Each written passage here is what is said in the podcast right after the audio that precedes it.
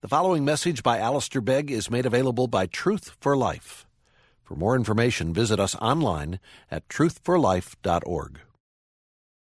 Father, we join those in the past who stood by night in the house of the Lord and declared your glory and your majesty and your power, who looked down through the pathways upon which they had already walked and declared your faithfulness and reminded themselves of the wonder of your redeeming grace that took them from where they were and brought them into a new place and a wide space. And we this morning join the hosts of heaven in declaring that you are a holy God. We are part of a tiny company of a vast congregation throughout the entire world today men and women, boys and girls, students going about their studies and their business, and in their hearts declaring that you are worthy of all of our praise and seeking to live to your glory. We thank you so very, very much for your goodness to us in these past hours. And we come this morning with a sense of, a combined sense of regret that we end so soon and need to go, and yet the joyful anticipation of happy reunions and the opportunity to go back into the everyday events of our lives to live to the praise of your glory. And so, meet with us now as we um, have this time again in your word.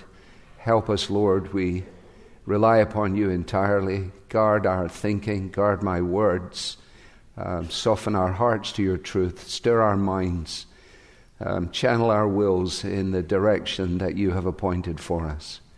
And we ask these things in the name of Jesus, who taught his disciples to pray, saying, Our Father, who art in heaven, hallowed be your name. Your kingdom come, your will be done on earth as it is in heaven. Give us this day our daily bread, and forgive us our debts as we forgive our debtors and lead us not into temptation, but deliver us from evil.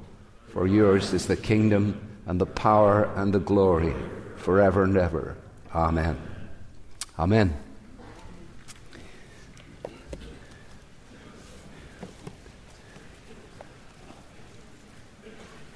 Well, let's, let's turn to Jude together again. And let me just read verses 5, 6, and 7.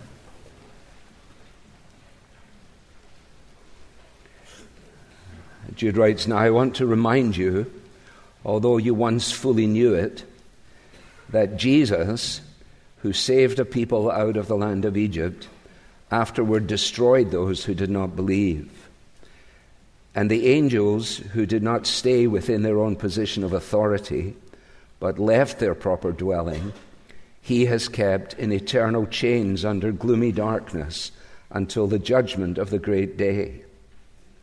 Just as Sodom and Gomorrah and the surrounding cities, which likewise indulged in sexual immorality and pursued unnatural desire, serve as an example by undergoing a punishment of eternal fire. Amen. I, I, come to this this morning with a, a mixture of concerns, um, and so I might as well be honest with you. I, I, it's important for us that we remember that we're dealing with a letter. It was a letter. Uh, Jude would be surprised if we were to isolate really any part of it. Perhaps easier to go to the introduction as we did. But then I think he would say, but wait a minute, you must make sure that although uh, I began by exhorting you to contend for the faith, what I then gave to you was a lesson from history, and in light of that, to exhort you to make sure that you yourselves keep yourselves in the love of God and keep going.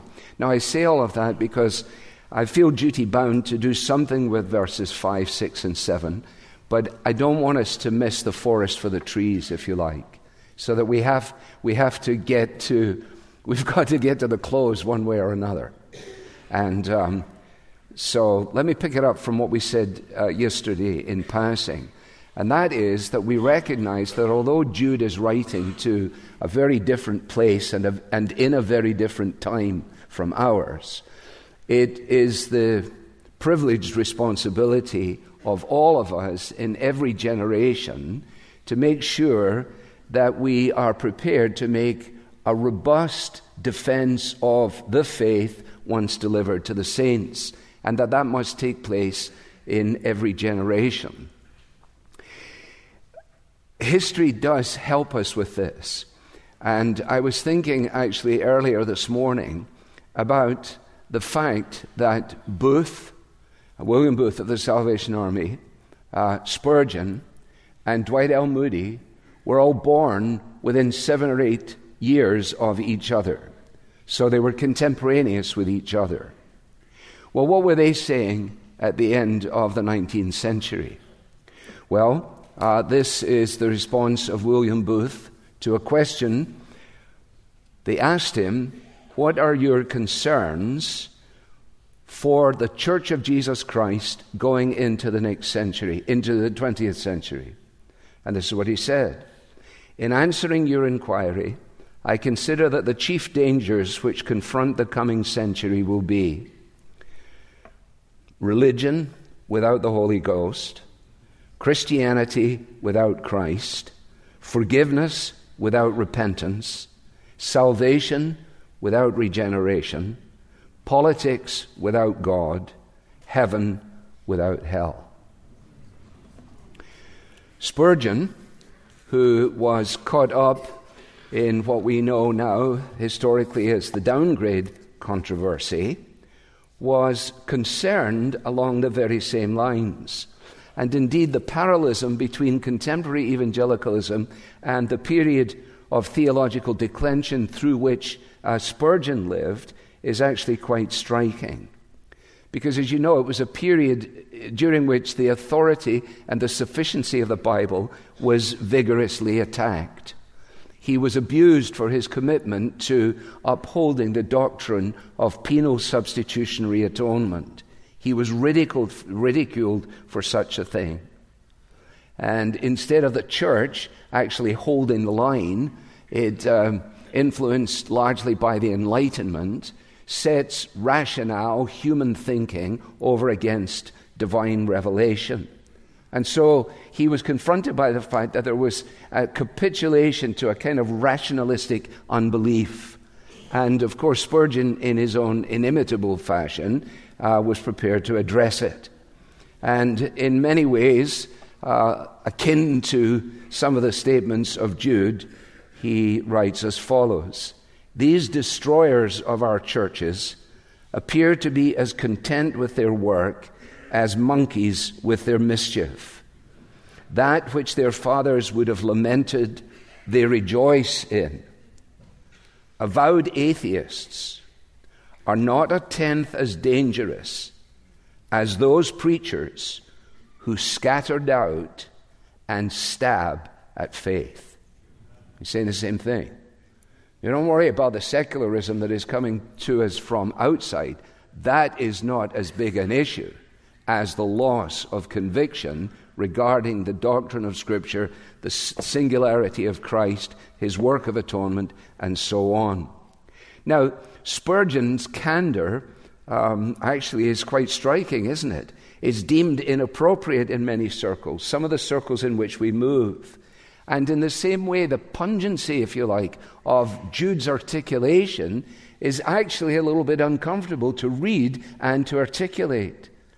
And yet, he doesn't come to it out of a spirit of condemnation. He comes to it, I think the word that uh, would uh, be true to him would be consternation, not condemnation. The English language is really good, isn't it? Uh, it's not a spirit of condemnation. It may, it may sound like what I want to do is condemn people. He says, I don't want to condemn people. I am greatly concerned. It is consternation that drives him in that way. And then, of course, Uh, he, he, speaks very clearly. He's going on to talk about these people. They're like waterless clouds, fruitless trees, wild waves, wandering stars, unreasoning animals, loud mouthed boasters. It doesn't sound very politically correct. And as I said yesterday morning, let us beware if we find that any of that appeals to us. I thought I could just try and write Jude uh, do my own paraphrase of Jude. I gave up on it fairly quickly, but I wrote it like this I'm writing like this, not because I want to, but because I must, and because I love you and long to see you, long to see you kept and keeping on. Let me remind you of these sad and powerful examples from history that make my point. And remember, that we were told to expect this kind of thing. Keep your chins up, stay steady, be gracious, serve others, rest in God. He has everything under control. And then I wrote, na, na, na, na, na, na, na, na, na, na, na.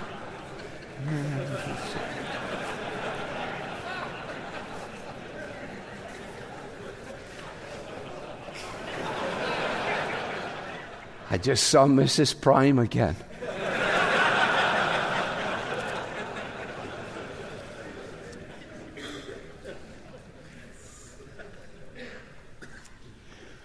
How do we explain the present day declension and confusion if at least 50% of what we are asked to believe in the press is true of the state of the Anglican Church?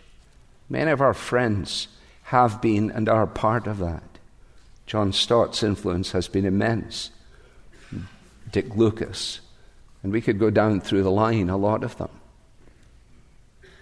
Do you know that the biggest problem at the moment in the Anglican Communion is not with the average congregation, or even actually with the average vicar, but with the bishops? The bishops. So I went to my book of common prayer to see what is it the bishops, when they are set apart to the bishopric by the archbishop, what is it that they are asked and what is it that they affirm? The archbishop addresses them Are you persuaded that the Holy Scriptures contain sufficiently all doctrine required of necessity for eternal salvation through faith in Jesus Christ? And are you determined out of the same Holy Scriptures to instruct the people committed to your charge and to teach or maintain nothing as required of necessity to eternal salvation, but that which you shall be persuaded may be concluded and proved by the same? The answer that is to be given I am so persuaded and determined by God's grace. Question two Will you then faithfully exercise yourself in the same Holy Scriptures and call upon God by prayer for the true understanding of the same, so that you may be able by them to teach and exhort with wholesome doctrine and to withstand and convince the gainsayers. I will do so by the help of God. I won't go all the way through this. One more. Be you ready, be you ready with all faithful diligence to banish and drive away all erroneous and strange doctrine contrary to God's Word, and both privately and openly to call upon and encourage others to do the same? Answer I am ready, the Lord being my helper. So, what in the world happened? Certain people crept in unnoticed. I was with some of my friends 10 days ago now, and they were explaining to me that they were ordained to the gospel ministry by bishops who actually do not believe the vast majority of the affirmations that they were asked to make. Either they have lost confidence along the way, or they told lies in their ordination, but the circumstances are largely as those identified here by Jude. And so he says to them, I want to remind you, although you once fully knew it. In other words, he's doing the same thing that I'm trying to do with us now. I'm saying this was the, 19, the end of the 19th century. Listen to Booth, listen to Spurgeon. Think about this. And Jude is doing the same thing. He says, Now look, I'm urging you in this direction, and let me give you three examples to begin with. And now he provides three examples uh, from history. And uh, I'm not going to uh, spend a tremendous amount of time on this. I hope I do enough to prove that I've, that I've at least studied, but also enough to make sure that you will go on and um, perhaps do a series on uh, Jude yourself. And please send me uh, your, uh, your recordings so that I can benefit from them later on. But let's just notice these things. I want to remind you that although you once fully knew it, although you once fully knew it, here it is. And this is what you must be making sure that you're paying attention to. I want to remind you of these three things, he says. First of all, I want to remind you about the people who came out but didn't go in. The people who came out but didn't go in. Jesus, interestingly, saved a people out of the land of Egypt. I wonder, did you ever think about that?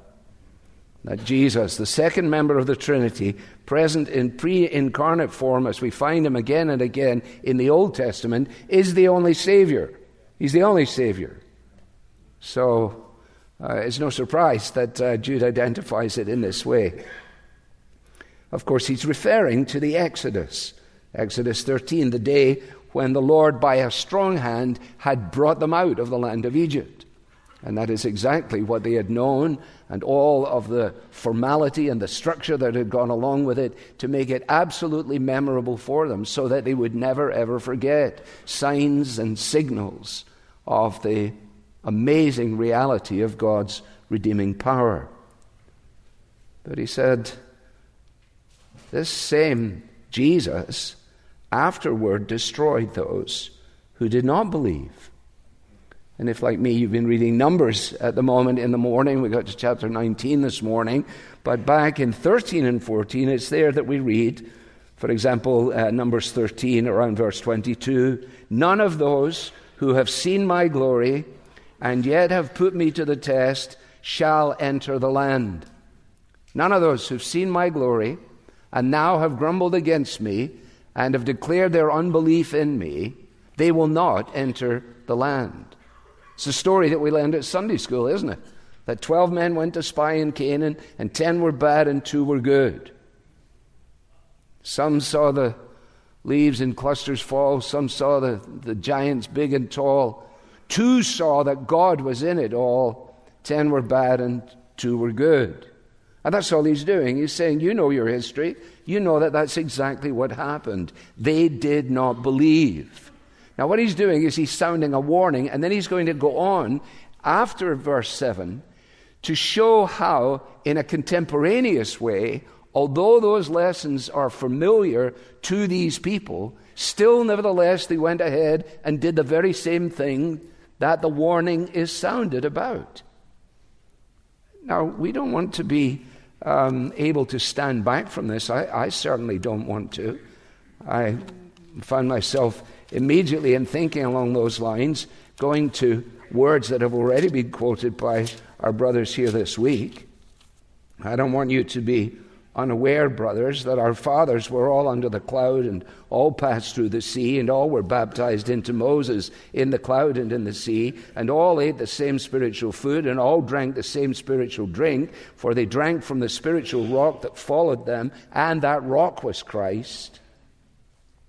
Nevertheless, with most of them, God was not pleased, for they were overthrown in the wilderness. See the urgency of the tone of Jude here. He's not, he's not playing with people's emotions in any way. He's writing out of the fullness of his heart. It's, it's the same thing as uh, the writer to the Hebrews, full of warnings, full of wonderful promises. But Hebrews 3 Take care, brothers, lest there be in any of you an evil, unbelieving heart leading you to fall away from the living God. I found a picture last week, actually, from a long time ago in Ireland. And in that picture was Gordon Bridger, an Anglican, Alec Motyer, whom we know or knew, a dear brother as an Anglican, Derek Prime as a member of the Fellowship of Independent Evangelical Churches, a fellow who I didn't recognize, don't know how he got in the picture, and, and myself and Roy Clements.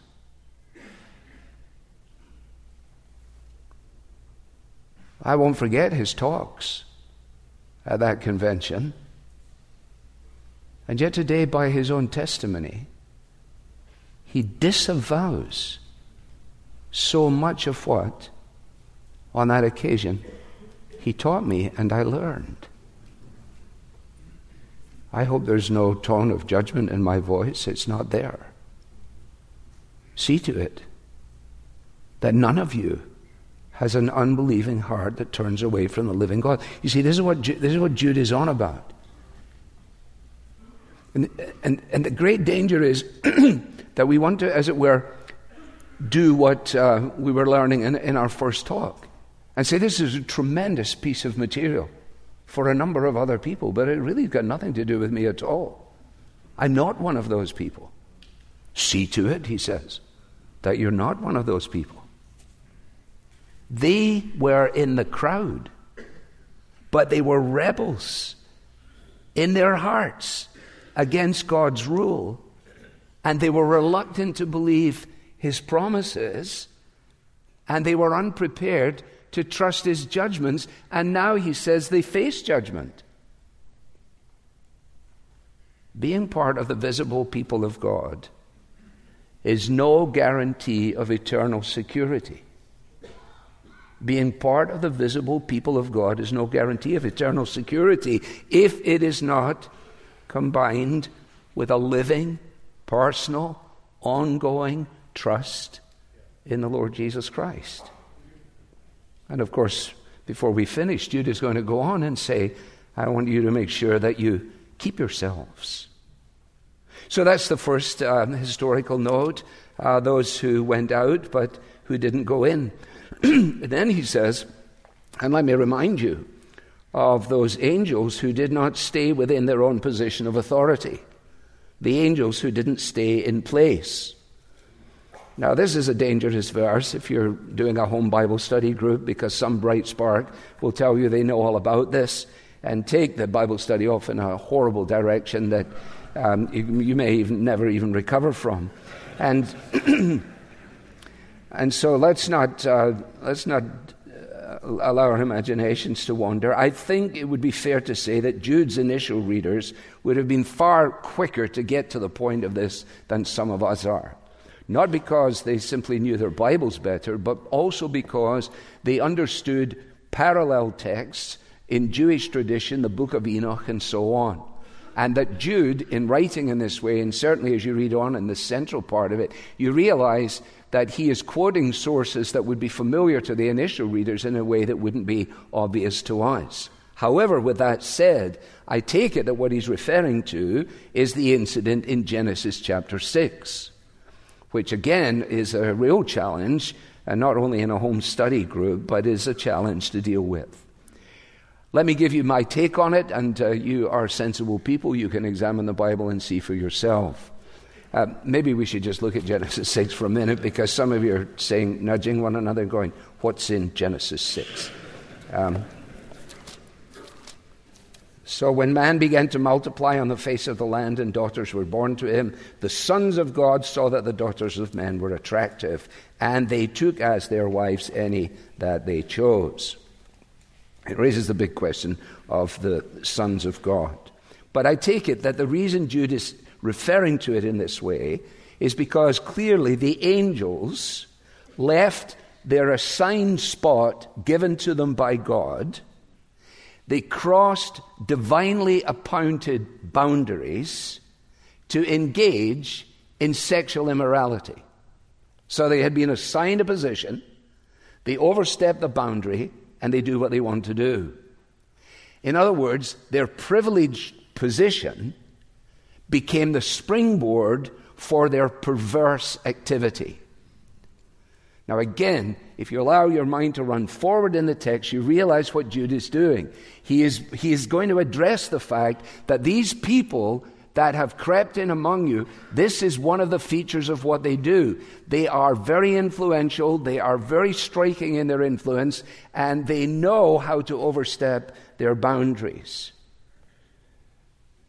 Now, I'm going to leave you to ponder uh, all the notions of preternatural angelic beings, and you can talk about that on your long ride home to Indianapolis. What is described here is beyond, beyond the ordinary course of nature. It's beyond the ordinary course of nature. That these sons of God derive their existence from God, but their rank, if you like, is superhuman.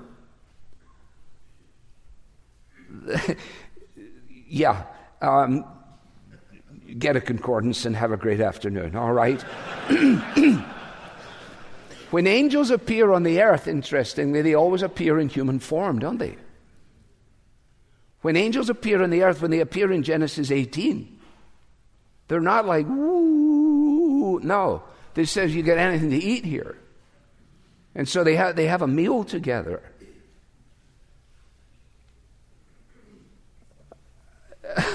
Kidner, who's always good to quote, says what we're dealing with here is the irruption of angelic beings copulating with human females, which actually is an expression of the cosmic extension of human sin.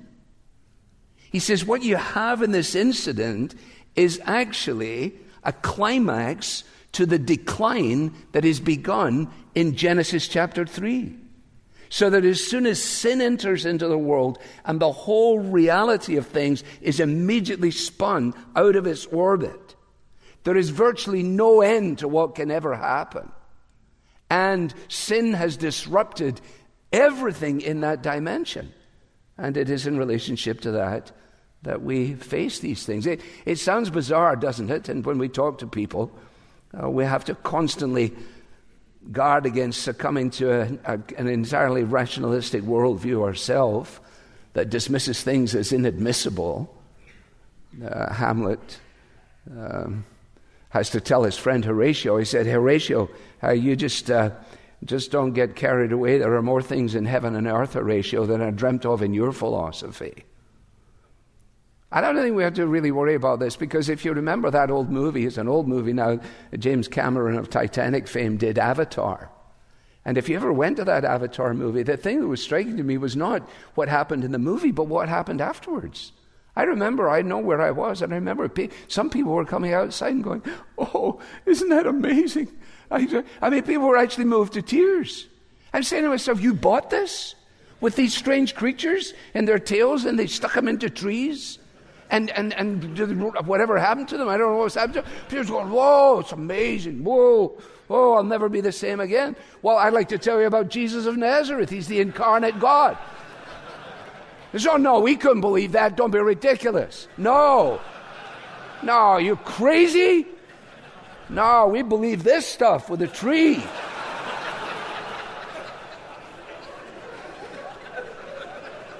We don't have to apologize for one thing in the Bible. People do not. This is, this is, this is not irrational, this is supra rational. This takes us into a realm that ultimately is only explained in terms of God's divine revelation. We didn't argue ourselves into faith. He made it known to us. He disclosed himself. And it is in that spirit of faith that we both come to the Bible as individuals and we seek to teach it too. Bottom line, the angels did not keep their assigned proper place. And now, he says, they are finding themselves kept living in eternal chains under gloomy darkness until the judgment of that great day. What's his point? It's the same point. Judgment is inescapable. God's patience is not unlimited. These certain ungodly people will not ultimately get away with it. Thirdly, not only do I want to remind you of those who came out but didn't go in, and of the angels who overstepped the boundaries of God's appointing, but what about Sodom and Gomorrah, he says? Just as Sodom and Gomorrah and the surrounding cities who likewise, likewise, this goes back to what he's saying earlier, they are guilty of aselgeia, of a debauchery, of a form of sensuality that is so comprehensive that it covers about every kind of erotic notion that you could ever come up with in your mind. That's how vast that word is. And he says, in the same way, I'm teaching you, he says, I'm reminding you of history. You know what happened in Sodom and Gomorrah the destruction of a city set in a beautiful position, well watered everywhere, described as being like the garden of the Lord. And yet, what happened to it is a classic illustration of a day that will come, a day of judgment. Now, once again, if we're going to be honest with our friends and neighbors in personal conversation and in our public proclamation, let's learn from the apostolic example. Sure, and we've made mention of it, I think, Acts chapter 17. He's able to quote the poets. He's able to refer to things that are, if you like, extra biblical. He's aware of what's going on around him and he's dealing with the people, starting from where they are and so on. But he doesn't miss the point, does he? He says, and by the way, I should tell you before I finish that this God who controls human history, who orders your destiny, who is, in, is responsible for the movement of peoples throughout the universe, this God has set a day when he will judge the world. He set a day when he will judge the world. It's a day that is fixed in the mind of God. It is a judgment that will be absolutely fair, and it is a decision that will be absolutely final. And he has given proof of the fact that he's going to do that by raising Jesus Christ from the dead. And when they heard about the resurrection of the dead, the crowd began to break up. Perhaps they were saying, Oh, here we go, the same old stuff, or whatever they might be saying. A number believed, and some of the women too.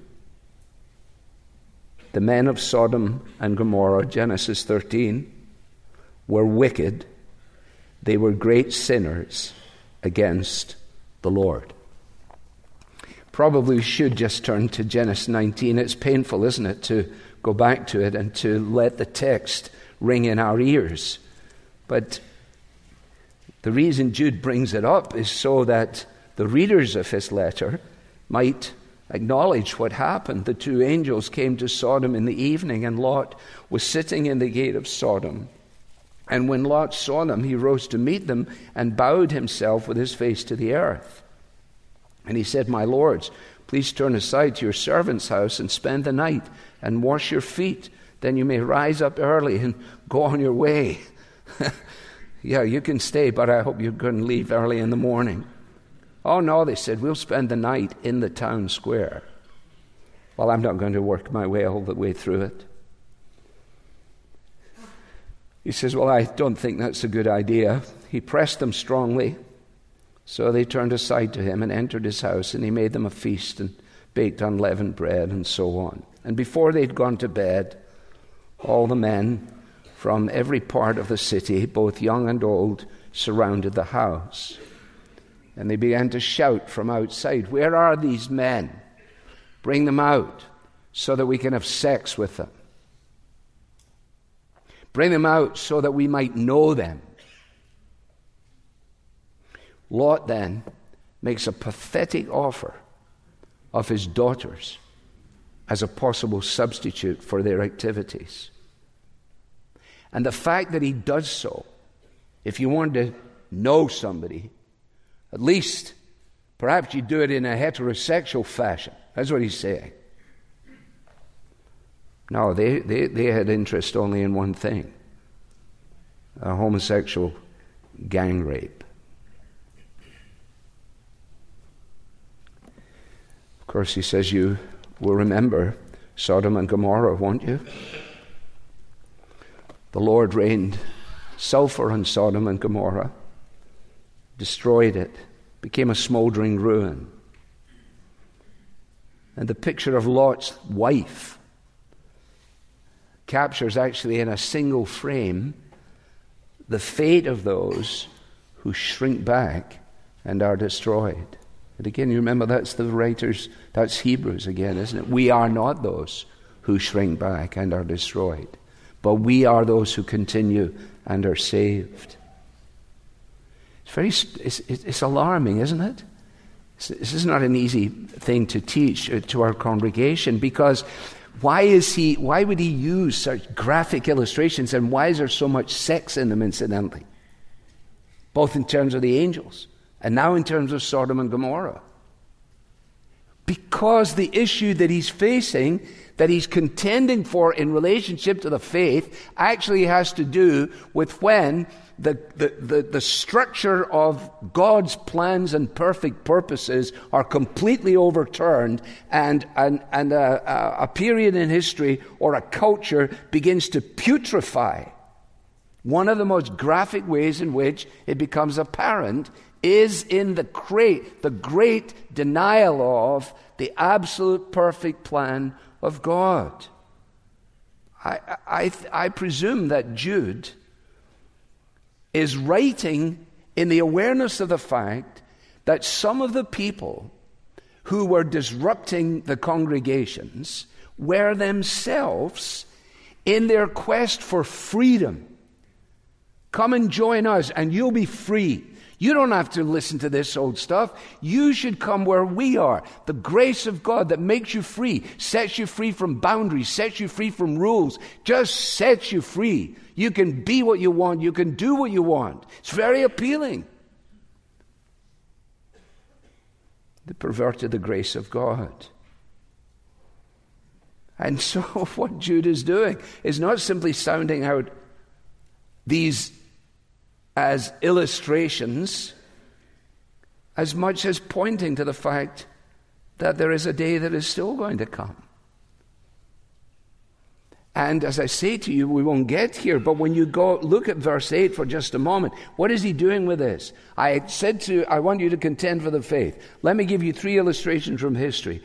And he goes on, but realize this that the very people that I'm warning you about, the creeps, they're not paying any attention to this at all.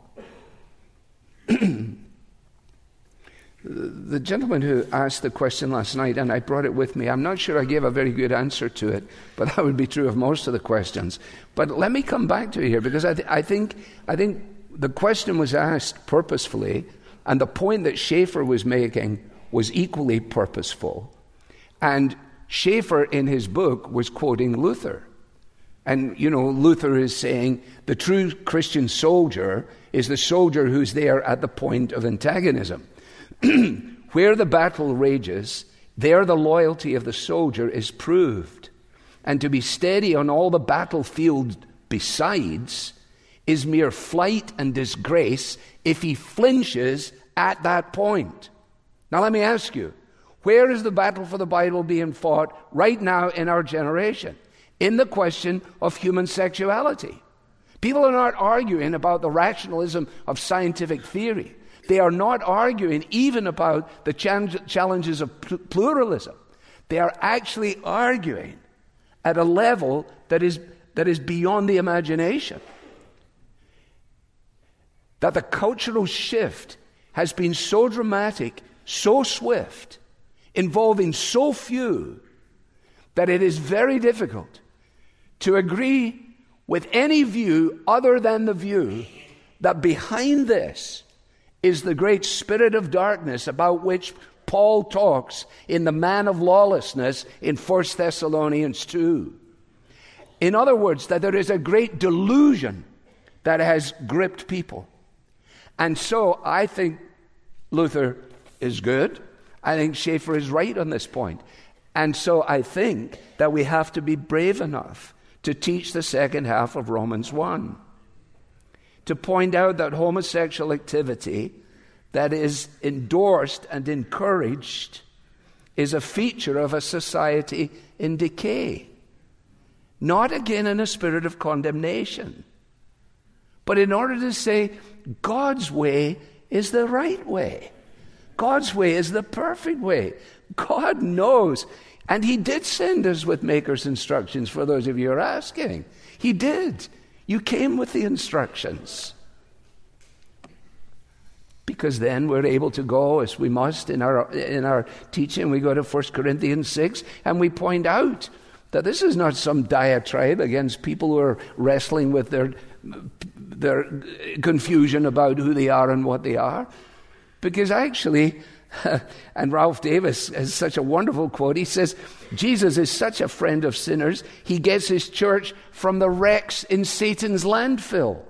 He gets his church from the wrecks in Satan's landfill. And that's what Paul is saying in 1 Corinthians 6. He says these guys won't be there, won't be there, they won't be there, and they won't be there. But remember, that's what some of you used to be. That's what some of you used to be. But the grace of God transformed you. I was talking with a friend yesterday He told me about a, a situation of amazing transformation in the life of a couple in his church. It turned from darkness into light, turned from bondage into freedom. And the warning is a warning that needs to be sounded. The angels had the blessings of heaven, the Israelites, the blessings of the church, with apologies to all dispensationalists. Sodom had all the blessings of the world, of humanity. It was the best place you could possibly live. It was, it was the Montecito, you know, where Harry and Meghan live. It was just fabulous. The angels lost heaven. The murmuring Israelites were shut out of Canaan. And the Sodomites were together with their fruitful land destroyed.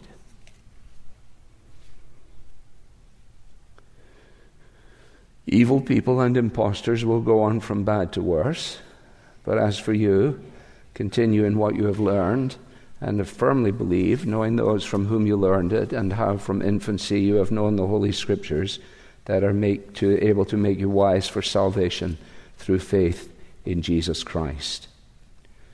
Now, I feel I need to spend just the final minutes trying to get us to a more uplifting conclusion.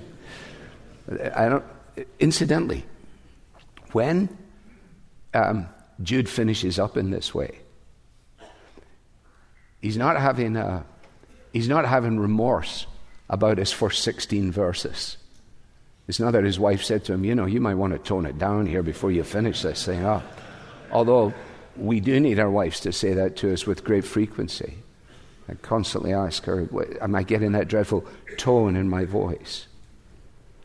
Because the tone of the whole thing, as I, uh, to end where we began, is, is that of consternation and not one of condemnation. Eric Alexander, who was here with us years ago and has now gone on to glory, talking along these lines, he says, I tremble for any man who will go to bear the word of God without being burdened by the prospect.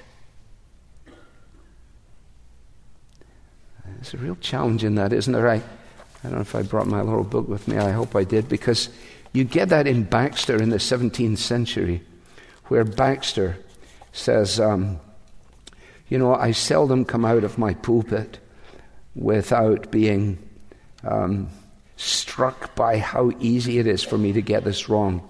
Now, let me give you his exact quote. I seldom come out of the pulpit, but my conscience smites me that I have not been more serious and fervent in such a case. It accuseth me not so much for want of ornaments or elegancy, nor for letting fall an unwholesome word. I'm encouraged by that. But it asketh me, how couldst thou speak of life and death with such a heart? How couldst thou preach of heaven and hell in such a careless, sleepy manner? Dost thou believe what thou sayest? Art thou in earnest or in jest?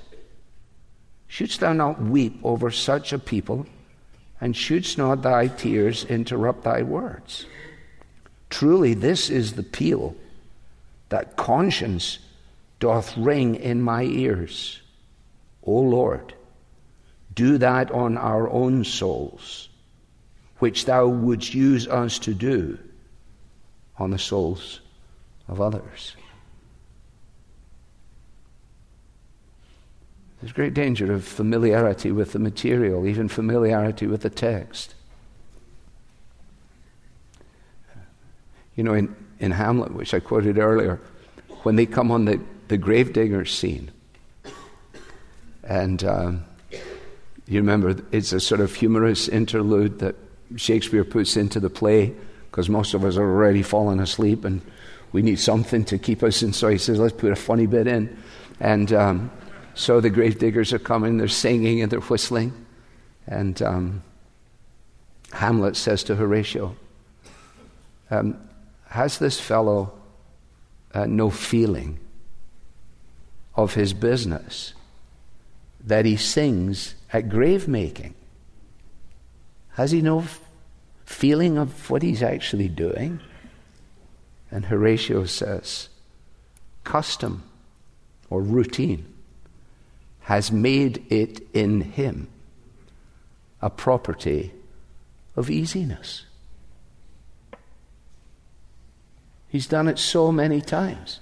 He's preached the thing so often that it's almost like water coming off a duck's back. The people beginning to feel that somehow or another their teacher, their pastor, their leader has either adopted a position to himself that is beyond and out and gone or he's actually just stopped reading his Bible, stopped keeping himself. Isn't it interesting that uh, the Bible actually tells us that we can save ourselves? Don't look at me like that. So. if, you, if, you don't, if you don't know your Bible, you won't know that. Keep a close watch on yourself and on the teaching. Persist in this, for by so doing you will save yourself. Oh, goodness. Things gone south in the final talk. Persist in this, for by so doing, not only you save yourself, you'll save your congregation. Now, of course, we said it in the context, don't we? It's the very same thing that he's saying here. You better remember this, loved ones. I intend always to remind you of these things. Uh, Second Peter. And then he goes back through it.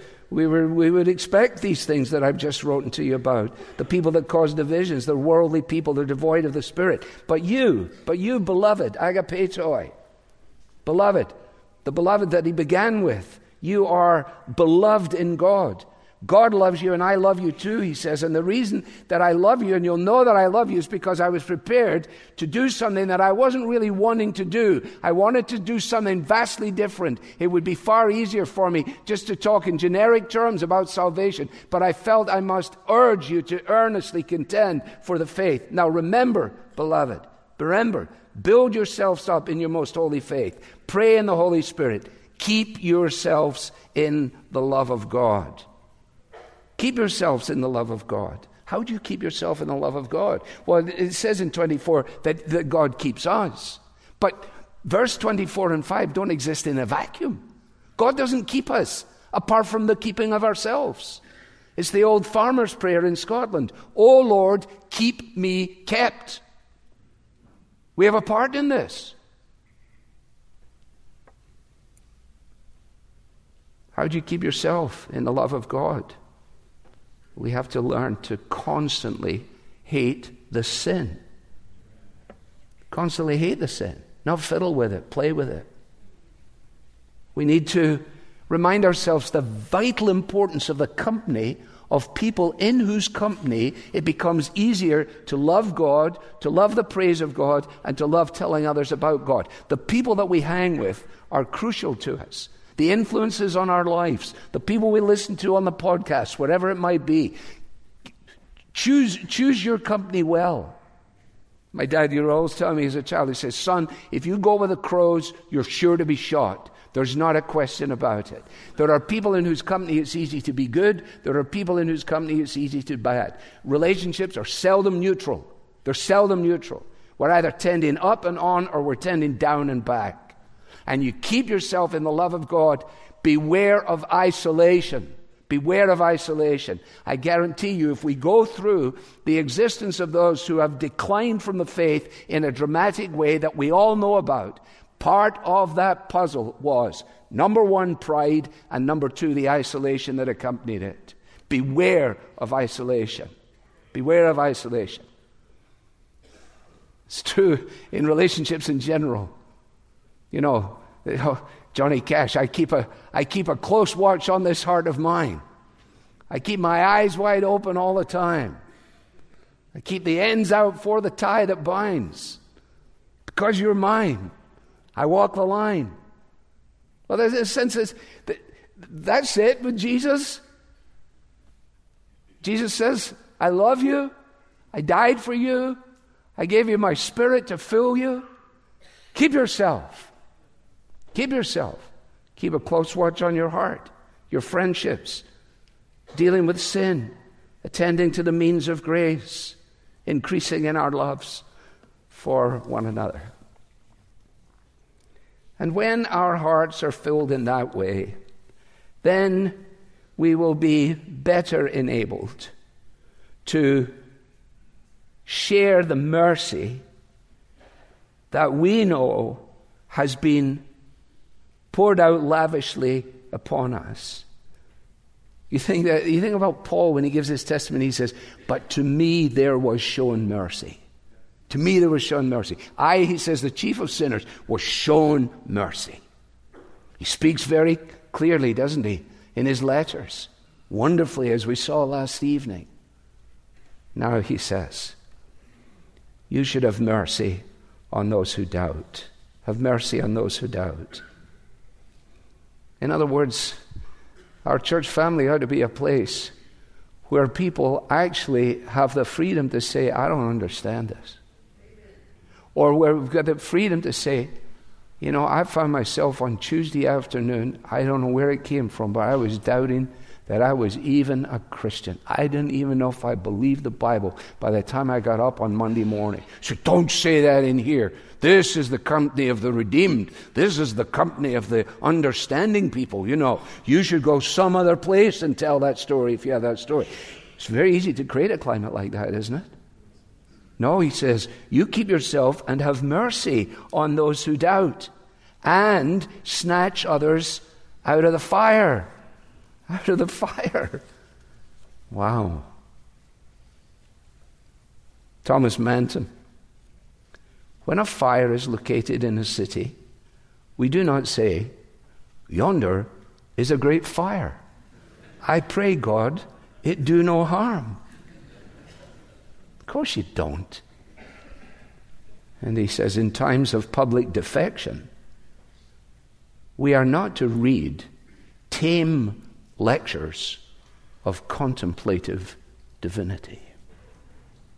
Let me read you a tame lecture. What happened to people? Theologically vague talks, harmlessly accommodating talks, dismissed, and justifiably so.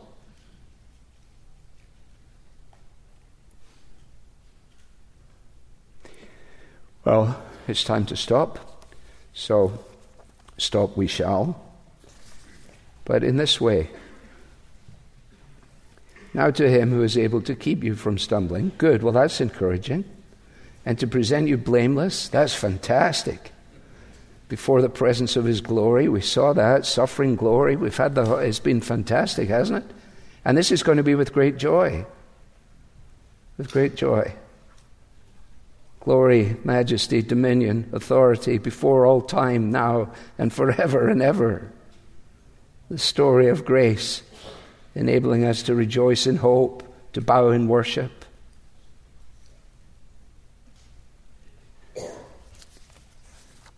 I finished just with an illustration that came to mind, but perhaps borrowing from Paul and let, let allow Paul be our summary of all of these ramblings. Uh, you know, in Philippians 1, where he says, Only let your manner of life be worthy of the gospel of Christ. Your manner of life, the tenor of your life, the, the conduct of your life, the tone of your life, be worthy of the gospel of Christ, so that whether I come and see you or I am absent, I may hear of you that you're standing firm in one spirit, with one mind, striving side by side for the faith of the gospel, and not frightened in anything by your opponents. So when it gets to next Sunday, and all of us have our responsibilities to which we return, to the extent that we can, as it were, conjure up this picture again and say, we're all going to the task. We're saying to one another's courage, brothers, do not stumble. Come on.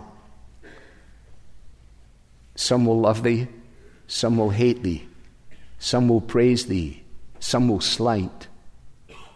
Cease from man and look above thee. Trust in God and do what's right.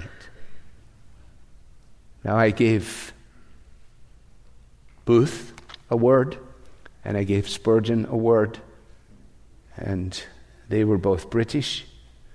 And I know some of you Americans get really annoyed that I was going to leave out the American in the trio, but I'm not. Moody conducted a campaign during the World's Fair in Chicago, which was in 1893. I remember it well. And uh, incidentally, there's a fantastic book by Erik Larson. That's Erik with a K and Larson, L A R S O N, called The Devil in the White City.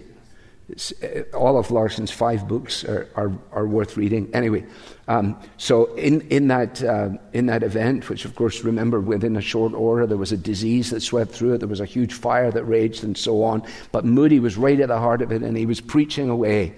And as he preached every day, he came back in the evening to the company that were his support team. And it was customary for them to read a passage of Scripture and sing a hymn together. And they sang the hymn on this particular evening I need thee every hour, most gracious Lord. One of the team that was with Moody was an English guy called Henry Varley. He himself uh, was one of the sort of supplemental evangelists. And as the hymn ended, he just said to the group, he said, You know, I actually need him every moment, not just every hour and they all separated and went to their bed. Well, one of the other people that was there was a fellow called David Daniel Webster Whittle, who had been involved in the Civil War. And that thought he couldn't get out of his mind. And he went up to his bedroom and he thought, you know, that is an interesting thing the idea that we need him. At 60 seconds a minute, the future comes in. We do need him. And that's when he sat down and wrote, Moment by moment, I'm kept in his love. Moment by moment, with power from above, looking to Jesus till glory doth shine. Moment by moment, O Lord, I am thine. And then never a trial that he is not there, never a burden that he cannot bear, never a sorrow that he doesn't share moment by moment. I'm under his care.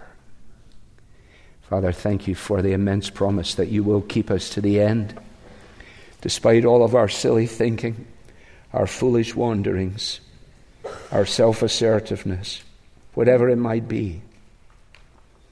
Thank you that the comprehensive work of your grace in the wonder of salvation is beyond our ability to ever fathom. Uh, sometimes it's best if we just sing it.